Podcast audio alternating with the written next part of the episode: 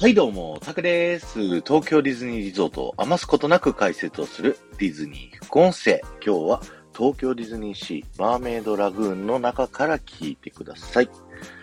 今日はですね、リトルマーメイドに出てくる悪役、アースラーのね、ご紹介をしたいと思います。実はこのアースラーのキャラクターですね、なんとタコではないという衝撃の豆知識をお話しさせていただきたいと思います。衝撃。タコだと思ってた。いや、いやいや、どう見てもタコじゃないですか。ということでね、あの、お話をさせていただきたいと思うんですけど、タコじゃない理由としてですね、ぜひ皆さん、このサムネイルにあるアースラの足の数、数えてみてください。えー、1、2、3、4、5、6本。タコの足は本来8本しかないのにですね、アースラの足は実は6本しかないんですね。まあ、手がね、2本生えてるから、それと合わせて8本ということにしているっぽいんですけれども、これはですね、実はタコがモデルじゃなくて、あの、神話に出てくる神様のですね、セカエリアというね、神様が、ま、モデルになっているというふうに言われております。かつ、なんでアースラの足を8本にしなかったかっていうと、えー、アニメーターの人たちが8本の足で描いてしまうと、この足のですね、触手感というか、このリアリティがね、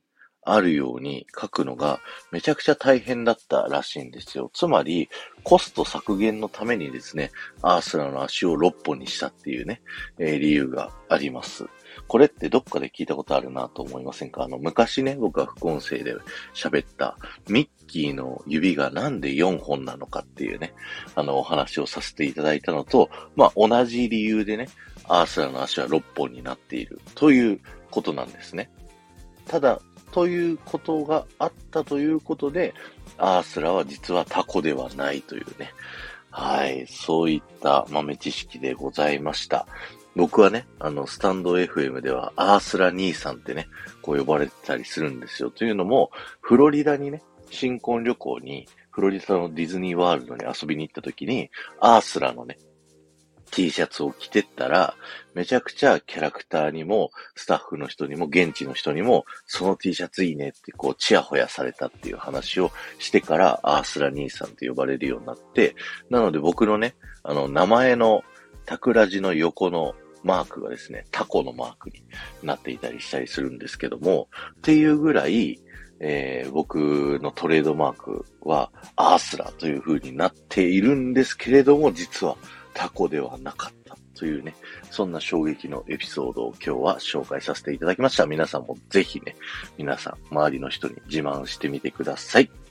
今日は終わりです。ありがとうございました。この放送が面白いと思った方は、ぜひいいね、残していってください。またね、衝撃だったとかね、いろんな感想をですね、コメント欄に残していっていただけると、僕がものすごく喜びますので、よろしくお願いします。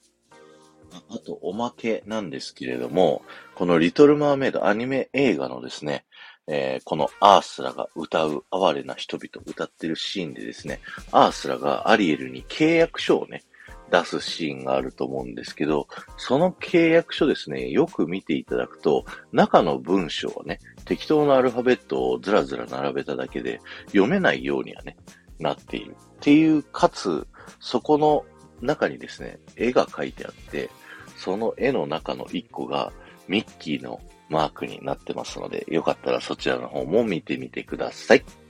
この後も夢が叶う場所、東京ディズニーリゾートで素敵な旅のひとときをお過ごしください。